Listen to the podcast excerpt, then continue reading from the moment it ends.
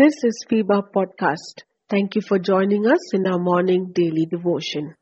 Greetings in the name of our Lord. We continue our meditation on prayer. Lord Jesus said in Matthew chapter 7 verse 11, If you then, being evil, know how to give good gifts to your children, how much more will your Father who is in heaven give what is good to those who ask him? God provides when we pray. Perhaps we do not ask with a mindset that something is too trivial to ask for, or we consider ourselves capable of handling things and we do not think of God. Sometimes we do not trust God's ability or His willingness to help us. Despite all these, our Lord encourages us to ask Him. We need to ask Him for our spiritual needs in the book of Psalms, chapter 51, we see King David pleading to God for mercy when he committed a sin. Have mercy on me, O God, according to your unfailing love. According to your great compassion, blot out my transgressions, wash away all my iniquity, and cleanse me from my sin. This was the heart's cry of David when he committed a sin.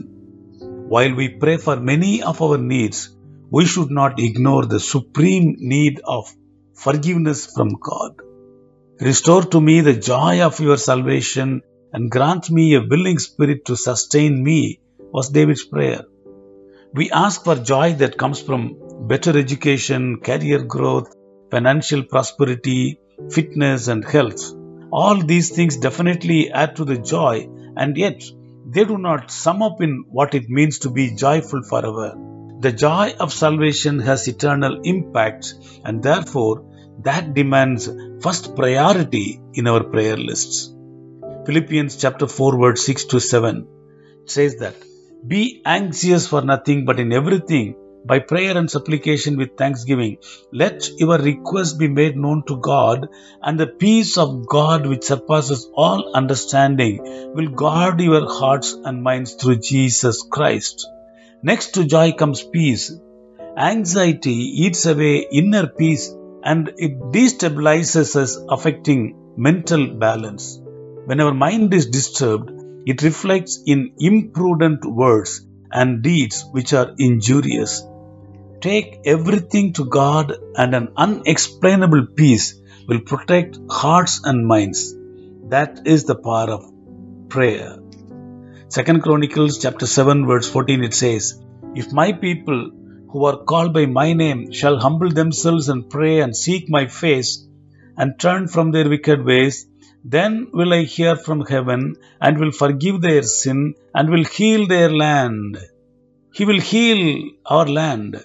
Our land needs healing in many dimensions. Sickness of illiteracy and poverty, sickness of disunity and hatred, sickness of sin and corruption has been tormenting our land at all levels. We must pray for healing, and God says, when we pray, He will heal the land.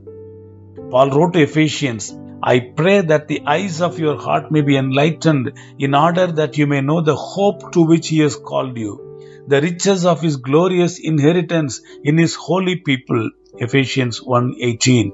We need to pray for this illuminations since people do not see the hope and glory available in Jesus Christ.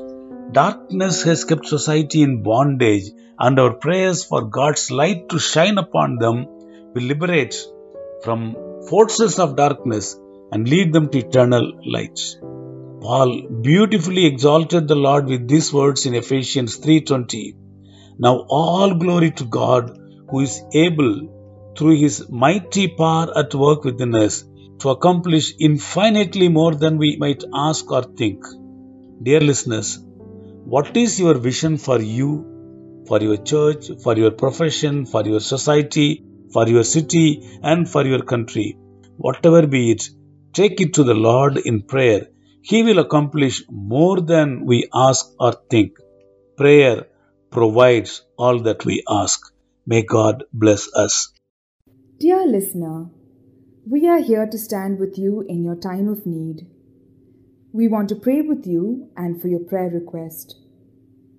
Do you need someone to talk to? We are here for you. Call us or send a message at plus 91 636 425 2164 plus 91 636 425 2164. God bless you.